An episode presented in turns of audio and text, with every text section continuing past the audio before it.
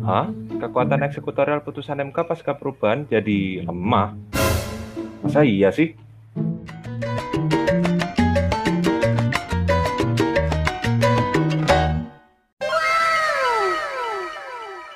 Hai teman-teman, jumpa lagi di podcast Voiceless by Tech.id. Uh, jadi kali ini kita mau bahas nih, kan belakangan ini netizen lagi rame di medsos gara-gara ada isu kalau pemerintah udah hilang kewajibannya merubah peraturan perundang-undang yang udah diuji sama MK gara-gara penghapusan pasal 59 ayat 2 di revisi UMK yang kemarin. Dan netizen menganggap kalau penghapusan pasal tersebut bakal memperlemah kekuatan eksekutorial dari putusan MK di sini udah ada beberapa teman-teman nih. Ada siapa aja nih? Dewa, Dewa. Halo teman-teman, saya Dewa. Wes aku ngomong gak usah gak usah perkenalan kan ya. terus terus ya maksudnya ngono? Kamu apa kamu? Oke, di sini ada Anjas juga. Halo Anjas. Halo, halo. Nah, ada Rakyu. Rakyu mana Rakyu? Halo, halo Rakyu di sini. Nah, ini yang satu ini yang paling cantik Mbak Jessie. Hai. Iya, lanang Iya. iya betul. Berarti kita kedatangan tamu dari Spotlight ya? Iya, itu dari Anjas. Penyusup. Nah, berdasarkan penjelasanku tadi, ada yang mau jelasin nggak? Dewa nih kayaknya udah paling tahu nih. Kayaknya kemarin udah menulis tentang ini kayaknya. enggak, enggak paling tahu juga. gimana deh, gimana deh, gimana deh?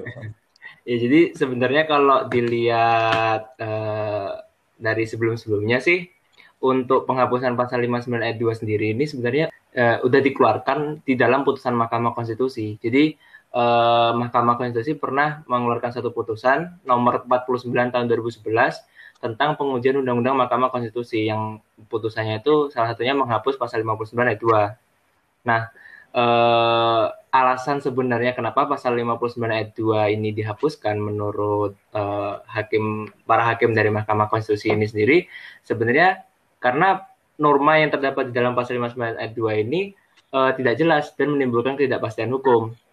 Nah, karena kalau misalnya seperti yang mungkin yang sudah beredar di media sosial dan yang telah kita baca juga, sebenarnya pasal 59 ayat 2 ini kan isinya jika diperlukan perubahan terhadap undang-undang yang telah diuji, DPR atau Presiden segera menindaklanjuti putusan Mahkamah Konstitusi sebagaimana dimaksud pada ayat 1 sesuai dengan peraturan perundang-undangan. Nah, kalau sebenarnya dilihat di 59 ayat 2 sebenarnya dilihat tuh oh bagus dong. Berarti pemerintah punya kewajiban untuk melakukan eksekusi terhadap uh, hasil putusan Mahkamah Konstitusi itu sendiri gitu. Cuman kalau kita lihat dari penggunaan katanya kan jika diperlukan. Berarti putusan Mahkamah Konstitusi kalau dirasa tidak diperlukan ya nggak usah dilakukan eksekusi dong gitu sehingga kan hmm. e, meng, me, mempengaruhi kekuat malah mempengaruhi kekuatan hukum dari putusan Mahkamah Konstitusi itu sendiri jadinya itu padahal e, putusan Mahkamah Konstitusi itu merupakan putusan yang sifatnya final dan mengikat yang harus ditindaklanjuti gitu loh jadi tanpa tanpa adanya kata-kata jika diperlukan ketika Mahkamah Konstitusi membacakan dan telah diputus, ya putusannya itu memang harus dilaksanakan. Hmm. Gitu. Nah, lalu juga di sini ada kalimat DPR atau presiden. Kalau kalimat atau itu kan berarti salah satu ya, salah satu dari DPR atau presiden. Oh iya. Nah, kayaknya itu kurang tepat dipakai gitu. Karena kalau kita misalnya kembali ke Undang-Undang Dasar, Undang-Undang Dasar Republik Indonesia tahun 1945 di pasal 20 ayat 2 itu kan setiap rancangan undang-undang dibahas bersama oleh DPR dan Presiden untuk mendapat persetujuan bersama sehingga DPR atau Presiden kan tidak berdiri sendiri dalam membahas rancangan undang-undang. Berarti Seperti harusnya itu. dan ya DPR dan Presiden gitu ya? Iya, kalau kita kembali lagi merujuk ke Undang-Undang Dasar kan mereka berdua yang merancang undang-undang, hmm. nggak salah satu dari mereka sebenarnya. Malah bingung Nah, ya. Eh, tapi kalau dibaca lagi pasalnya itu sebenarnya malah kayak nggak ada norma yang mewajibkan nggak sih? Karena kalau kita lihat itu ya yang pertama tadi ada frasa jika diperlukan. Terus habis itu yang selanjutnya itu kan DPR atau Presiden segera menindaklanjuti. Kan segera ini ya juga apa ya saya nggak jelas juga segera ini kapan juga. Dan, ya, kan biasanya norma yang mewajibkan itu harus wajib kayak gitu kan. Nah, sedangkan yeah. ini segera kan yang nggak jelas juga. Jadi kalau menurutku sih kayaknya ini juga nggak nggak bisa di, dibilang apa ya pasal yang memberikan kewajiban untuk pemerintah uh, menindaklanjuti nggak sih? Ya karena emang apa ya malah menciptakan ketidakjelasan dalam hasil putusannya itu sendiri nantinya. Mm -hmm. gitu. Oh gitu gitu. Ya, tapi tapi tanya apa? Oh, iya ya, gimana gimana ya? Tapi kalau misalnya gitu ya, uh, kalau misalnya nggak ada pasalnya, itu berarti harusnya tetap ada kewajiban kan ya dari pemerintah buat terus buat nerusin putusannya ya. Kan ini kan pasalnya sekarang dihilangin nih posisinya. Berarti kan posisinya sebenarnya nggak ada masalah ya, masih tetap bisa dilakuin ya. Nah ini mungkin Dewa mau memberikan penjelasan. Terima kasih ya. terima kasih bagian saya ini ya. Iya. ya terima kasih, terima kasih. Benar. Saya moderator, saya moderator. Oh iya. iya. Sebenarnya kalau kita melihat dari sifat putusan Mahkamah Konstitusi itu kan ada beberapa. Ya, uh, semisal yang pertama ada erga omnes. Erga omnes kan mengikat secara umum. Jadi putusan MK ini mengikat kepada seluruh pihak, tidak terbatas pada beberapa pihak saja gitu. Nah, terus sifatnya juga ada yang namanya self executing. Yaitu gimana? Sifat self executing itu maksudnya itu putusan MK uh, eh, itu langsung dilaksanakan gitu loh. Jadi uh, tanpa adanya tanpa perlu lembaga lain untuk melakukan eksekusi gitu. Karena mengingat bahwa uh, putusan yang dikeluarkan oleh Mahkamah Konstitusi itu selain self executing juga deklaratoir sehingga eksekusi dari putusan eksekusi dari putusan tersebut langsung berlaku sejak dibacakan hakim Mahkamah Konstitusi dan tidak membutuhkan lembaga untuk melaksanakan eksekusi dari putusannya. Sehingga kalau dilihat dari beberapa syarat-syarat yang tadi disebutkan, penghapusan pasal 59 ayat 2 itu sebenarnya tidak melemahkan kekuatan eksekutorial dari putusannya sendiri. Um, berarti emang nggak ngaruh ya dia berarti ya? Uh, sebenarnya kalau kita lihat dari teorinya sih harusnya tidak berpengaruh ya. Okay. Kalau kita lihat dari teori-teorinya. Hmm, okay. Okay, okay. Tapi mungkin gini sih, uh, ya itu tadi kan kayak hasil penelitian yang dapat sama Dewa ya. Tapi mungkin beberapa orang bakal bakal mikir juga nih di sisi lain. Mungkin ada juga yang mikir kalau misalnya nggak ada ketentuan yang tadi yang udah dihapus ini, dasar nanti kita bilang putusan MK-nya yang tadi dijelasin Dewa nih self executing dan lain-lain tuh kita bakal lihat di mana sih itu kan mungkin beberapa orang bakal bingung nih kayak mereka bakal jadi apa ya jadi kayak ragu juga sama kekuatan perusahaan MK padahal sebenarnya kalau dari penjelasan Dewa tadi uh, si pasal 59 ini memang nggak ada hubungannya sama sifat self executingnya si perusahaan MK kurang lebih gitu ya Dewa harusnya iya. Oke. Okay. tapi ya nggak apa sih kayak itu pendapat semua orang juga. Jadi wajar aja kalau misalnya semua orang punya pendirian yang beda-beda. Uh, tapi mungkin di sini kenapa akhirnya jadi rame gini itu tuh gara-gara berita juga nggak sih mungkin ya? Oh, ya bener sih. kok bisa jadi kok bisa jadi rame banget gitu loh. Padahal setelah dengerin penjelasan Dewa ini kayak sebenarnya simpel ya sebenarnya kayak lah kalau gitu nggak ada masalah kan harusnya. iya nih. Nah berarti kalau dari penjelasannya Dewa ini tadi kan apa ya dihapus dihapuskannya pasal 59 ayat 2 ini kayak nggak nggak ngaruh sama sekali sama kekuatan eksekutorialnya putusan MK ya kan? Karena yeah. uh, walaupun nggak ada pasal itu itu uh, putusan MK itu punya sifat yang tadi dijelasin Dewa kayak RK omnes, self executing dan lain sebagainya itu ya. Tapi mungkin kalau yang dari uh, yang dibilang aja tadi juga ada benernya juga sih istilahnya uh, kayak self executing dan lain sebagainya itu kan hanya tataran prinsip lah atau asas. Benar. Dan apa ya kalau kita bicara tentang hukum itu kalau uh, suatu asas dan prinsip nggak dinormalkan menjadi aturan hukum itu kan uh, bakal rancu juga nanti jadinya ya kan. Jadi istilahnya nggak nggak tegas lah dalam nggak ada ketegasan lah. Nggak ada ketegasan itu tadi. Ya, Terus kan rakyat kan sukanya yang pasti pasti. Nah benar sekali. Nah itu kalau dari penjelasannya Dewa tadi ada yang menarik malah. Kalau uh, penghapusan pasal ini itu berdasarkan putusan MK tahun 2011 tadi ya, 49 2011. Berarti Iya, nomor 49 uh, tahun 2011. Tahun yang lalu. Nah, itu udah berapa tahun yang lalu itu. Berarti berarti uh, apa ya misalnya pasal 59 ayat 2 itu udah dari 2011 nih udah nggak punya kekuatan hukum mengikat nih. Hmm, tapi kenapa yeah. tidak ini sekarang ya? Wah itu, nah itu gimana Jas? Gimana Jas? Kok uh, ini gimana ini? Iya, iya, mungkin ah, apa ya perfect timing kali ya bisa dibilang oh, iya. timing sih. Tiba-tiba rame revisi UMK waktu orang-orang juga lagi rame gara-gara ini kan apa omnibus law tuh loh. Oh iya benar juga sih. Omnibus law kan rame nih yang apa apa-apa judicial review kan saja ke MK. Pokoknya kalau nggak terima UU UU dibilang jelek atau apa silakan ke MK kan. Hmm. Tapi kok tiba-tiba pasal MK direvisi nih, salah satunya pasal 59 yang tadi di, udah dibahas dari awal ya.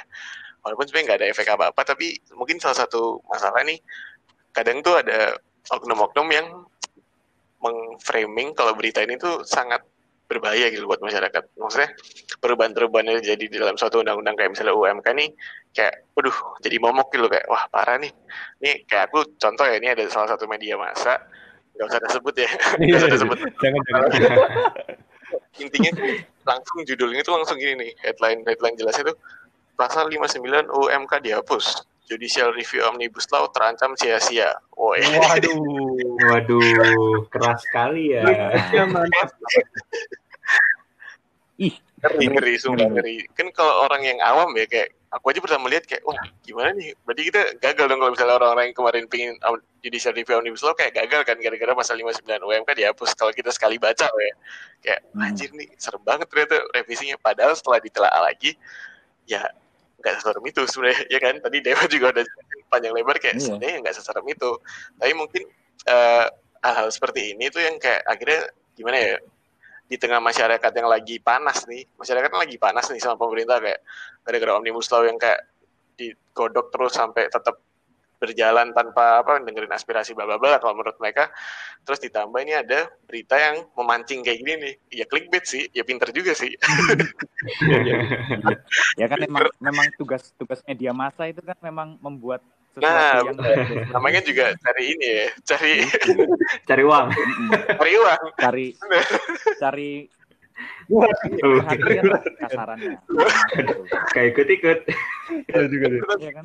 Kalau nggak bisa kayak gitu mereka juga nggak laku kan. Jadi ya, ya, ya itu emang iya. part of their living. Emang itu penghidupan mereka. Tapi mungkin ya karena kita juga nggak bisa menyalahkan si medianya itu juga. Mungkin balik lagi aja kali ya. Kitanya juga berarti lebih pinter-pinter iya, lagi ya buat kayak memilah maksudnya uh, ya udah nggak apa-apa dibaca aja kalau ada judul-judul clickbait tadi tuh uh -huh. wah apa lagi coba dibaca tapi jangan lupa nih kayak dibaca yang lengkap. Soalnya kalau nggak jadi kayak gini ya ping ya kayak ada pasal yang udah dihapus 9 tahun yang lalu tapi baru rame sekarang. Sekarang, sekarang. nah itu, itu sih mungkin, mungkin dari aku gitu aja itu tuh mungkin bisa dibilang kebiasaan buruk orang Indonesia nggak sih? Kayak ada headline berita apa nah itu. sama headline belum sama isinya. sama nah. isinya. Nah. dia tuh cuman baca headline tapi mm -hmm. ya langsung kepancing udah langsung wasparin headline ini langsung bikin konklusi langsung sendiri di Twitter di Twitter apa sih jadi retweet nah, itu, gitu langsung, langsung iya, iya. auto valid, uh -uh. valid dari padahal padahal cuma berbekal nah. headline itu aja. Gitu. tapi ini gak sih uh, sadar nggak sih mungkin nih mungkin juga nggak tahu juga ya uh, kenapa kok ramenya baru sekarang? Karena dirubahnya di dalam perubahan uh, undang-undang MK itu baru sekarang. Kalau dulu kan hanya bentuknya putusan MK. Mungkin masyarakat juga kurang memperhatikan bentuk putusan MK hasil seperti apa sih gini. Mungkin uh, masyarakat juga uh, kurang paham enggak kurang kurang paham ya, kurang paham untuk putusan MK sendiri kalau sebenarnya putusan MK itu ada gitu. Mungkin mungkin kurang paham sendiri. Cuman uh, yang baru dipermasalahan sekarang mungkin karena emang baru dimasukinya sekarang padahal sebenarnya yes. landasan hukum pasal 59 ayat 2 ini udah nggak ada sejak 2011 gitu nggak sih? Iya. Yeah. Dan ini mungkin tambahan terakhir hmm, mungkin masuk. Tadi kayak yang bilang sih ya perfect timing sih. emang ya bukannya berarti ini aku membela DPR bener ya, cuma maksudnya emang lagi publik ini lagi se ini sepanas itu kan ke DPR karena kan kayak lagi ah, siapa sih DPR itu kayak ini lagi emosi lah sama ya, mereka tuh langsung kayak aduh ini pasti salah pasti salah walaupun mungkin memang ada beberapa hal yang kurang tepat tapi juga maksudnya nggak langsung auto salah juga kan. Tapi ya mungkin jadi masalah itu salah satunya ini perfect timing banget sih dan aku juga nggak tahu sih DPR kenapa bisa so keren ini kita in timeline-nya. iya, iya, iya. Nah, perihal yang dibilangin sama Anjas tadi, ini hmm. bener banget sih. Kalau istilahnya uh, masyarakat kita ini emang kecenderungan riset apa ya istilahnya mau cek and recheck sebelum ya, sebelum terpancing uh, sama berita-berita kayak gini tuh minim banget istilahnya uh, apa lihat headline dikit langsung uh, kebakaran jenggot dan lain sebagainya. Nah, hmm, benar kebakaran jenggot. Nah ini uh, menarik juga nih kalau kita lihat dari sisinya netizen nih respon-responnya netizen ini lucu banget nih Jadi kemarin kemarin juga sempat juga sih di uh, rame juga di Twitter itu uh, orang nge-tweet istilahnya kayak nyalain anak hukum. Ke mana sih anak hukum itu kok uh, pas lagi ada isu hukum rame kayak gini tuh mesti ngilang. Terus biasanya muncul-muncul uh, nyalah-nyalain uh, mereka kayak gitu. Nah, ini ada yang mau ngasih pendapatnya nggak tentang respon-respon Nggak ini ini tuh ini sebenarnya keres, keresahan Wah, ya. hukum gitu. Keresahan mahasiswa.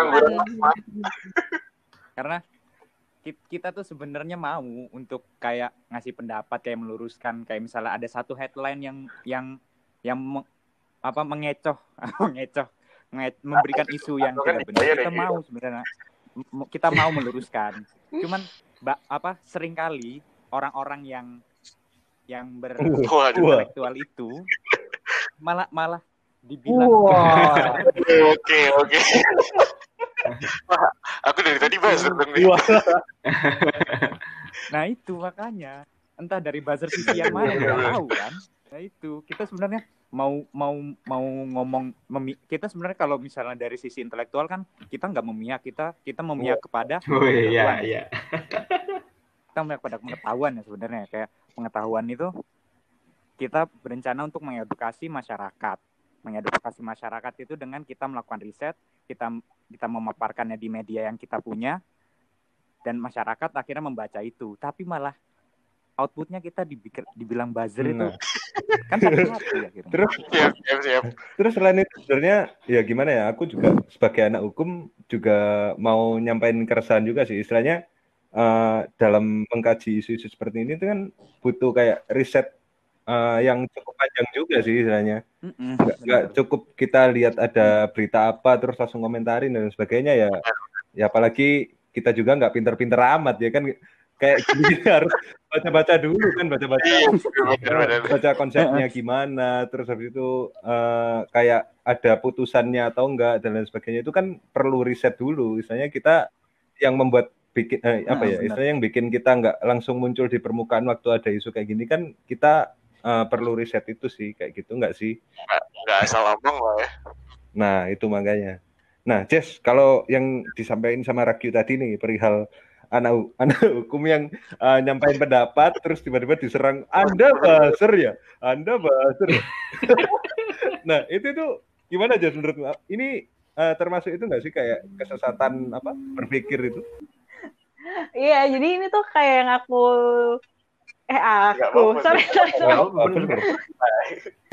Ini yang kayak pernah di posting di Instagram tag sendiri kan, yang tentang yang logical fallacy. Kan? Salah satunya adalah. Iya iya iya. Betul banget. Iya guys, yang ad hominem fallacy itu. Jadi mereka tuh bukan menyerang apakah benar pernyataan yang dikatakan oleh anak-anak hukum ini uh, benar atau salah, tapi mereka melihat kayak wah ini bahaser sih pasti ini membela ini ini membela yang ini kubu ini kayak gitu dan juga selain uh, mereka tuh nggak mau baca mereka cuma mau baca headline doang nggak mau baca berita lengkapnya selain itu mereka juga lebih ke uh, logical fallacy yang percaya kepada kepercayaan umum. Jadi apa yang ada di masyarakat yang mereka oh. jadi oh oh kayak gini yang benar misalnya. Oh ternyata kalau ini pasal ini dihapus tuh merugikan banget loh buat masyarakat sebenarnya padahal ya itu mereka memang satu belum apa namanya belum riset dan juga mereka lebih percaya kepada kepercayaan umum dan itu merupakan salah satu logical fallacy ya, gitu teman-teman. Maksudnya yang kalau retweetnya banyak iya. gitu ya atau like-nya banyak. Iya gitu. Wah, retweetnya banyak. Ini pasti bener nih. Baru mau ngomong nih sumpah.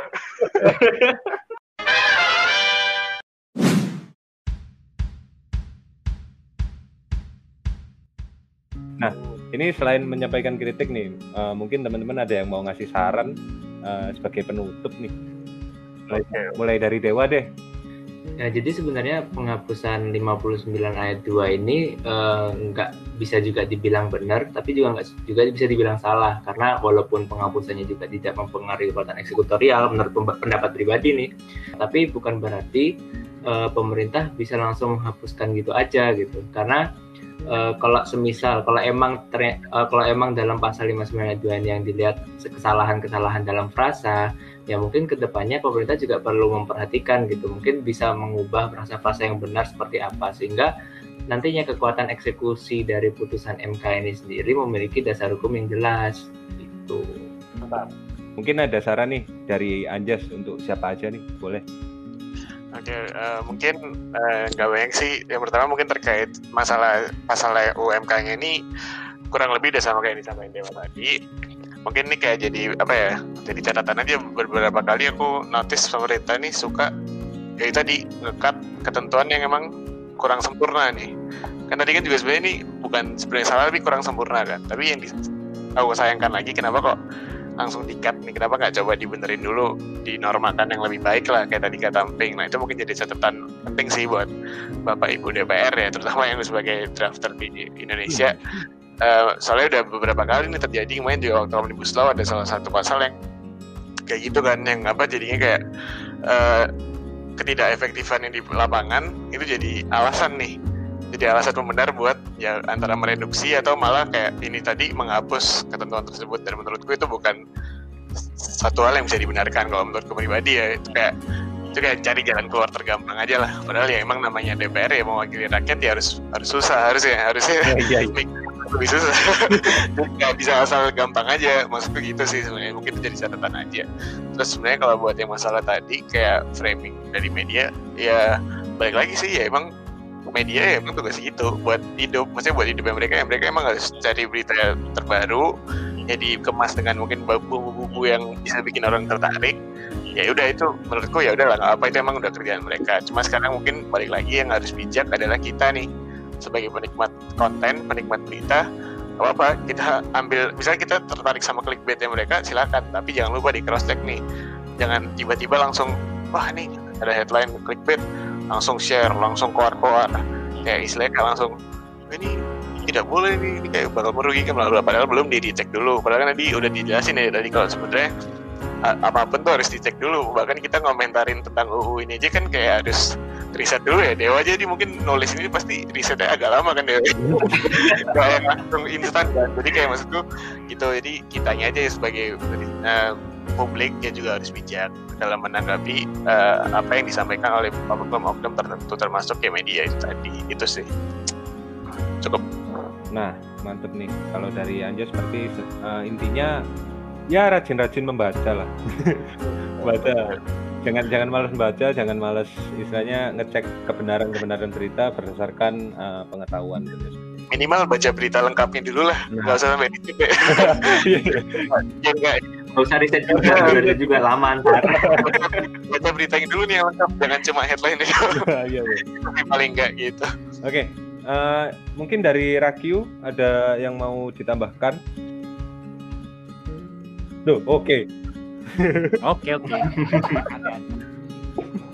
Nggak sebenarnya sebenarnya sebenarnya aku hampir sependapat sama Anja sih cuman aku ini aku mau ngomong sama satu hal yang sering dikampanyekan sama pemerintah bukan berarti aku buzzer, buzzer. pemerintah ya Enggak, tapi tapi salah satu kampanye ini tuh kayaknya kampanye yang paling pas kayak kampanye yang tepat banget. Ya, kampanye itu ya kampanye oh, iya. bijaklah dalam yeah. internet sebetulnya. Karena karena banyak banyak hal yang yang jahat lah di internet itu kalau misal kita nggak bijak dalam menyikapi hal-hal tersebut kayak misal contohnya kayak headline berita itu jangan langsung percaya kayak kalian harus baca dulu beritanya kemudian jangan langsung percaya beritanya. Kalian juga harus lihat apakah apakah media yang menyampaikan berita tersebut kredibel atau enggak. Gitu. Kan banyak juga media-media yang hmm. yang abal-abal gitu. Ya yeah, yeah, benar-benar. Ya yang aneh-aneh gitulah gitu. Mungkin dari Jesse ada tambahan nih terakhir. Uh, aku setuju sama pendapatnya teman-teman. Nah tapi uh, aku mau menambahin sih mungkin yang kenapa masyarakat itu jadi rame soalnya juga aku baca dari beberapa berita ya jadi mungkin hmm. kebenarannya hmm. agak benar uh, apa uh, UMK ini sempat dibahas di Komisi 3 secara tertutup gitu nah dari situ jadi mungkin masyarakat merasa ini tuh kurang transparan pembuatannya kemudian jadi aspirasi masyarakat itu mungkin kayak akhirnya tidak terpancarkan gitu loh. Jadi masyarakat tidak bisa mengawasi juga mungkin maksudnya seperti itu. Jadi kenapa masyarakat ini kayak rame gitu atau men- agak sedikit menentang UMK ini gitu sih. Jadi mungkin ke depannya untuk eh, bapak dan ibu yang ada duduk di gedung DPR mungkin bisa dipertimbangkan lagi kalau mau mengadakan rapat tertutup seperti itu gitu Iya benar-benar. Berarti ya itu sih kembali lagi kayak yang katanya Anjas perfect timing. Iya. perfect timing. Benar jadi kayak eh, kalau aku baca berita itu misalnya sempat ada eh, apa rapat yang tertutup kayak yang dibilang Jesse tadi, terus pengesahannya juga sangat cepat. Terus Betul. itu eh, yang terakhir ya itu tadi ada isu yang digodok gara-gara ada pasal yang dihapus. Wah, langsung rame nih. Kayak gitu. tapi tapi eh, aku mau ingetin aja segala pendapat yang di sini itu pendapat pribadi ya kita emang membuka kalau misalnya teman-teman ingin berpendapat silahkan bisa masukin di kolom komentar atau mungkin DM kita secara langsung di tag.id. Jadi kita benar-benar membuka dengan seterbuka-bukanya eh, komentar-komentar yang mengajak kita untuk diskusi. Benar. Nah ini kayaknya udah cukup nih ya. Ya sekian dulu dari podcast Voiceless kali ini. Sampai jumpa di konten kita berikutnya. Bye. Bye bye. bye, -bye.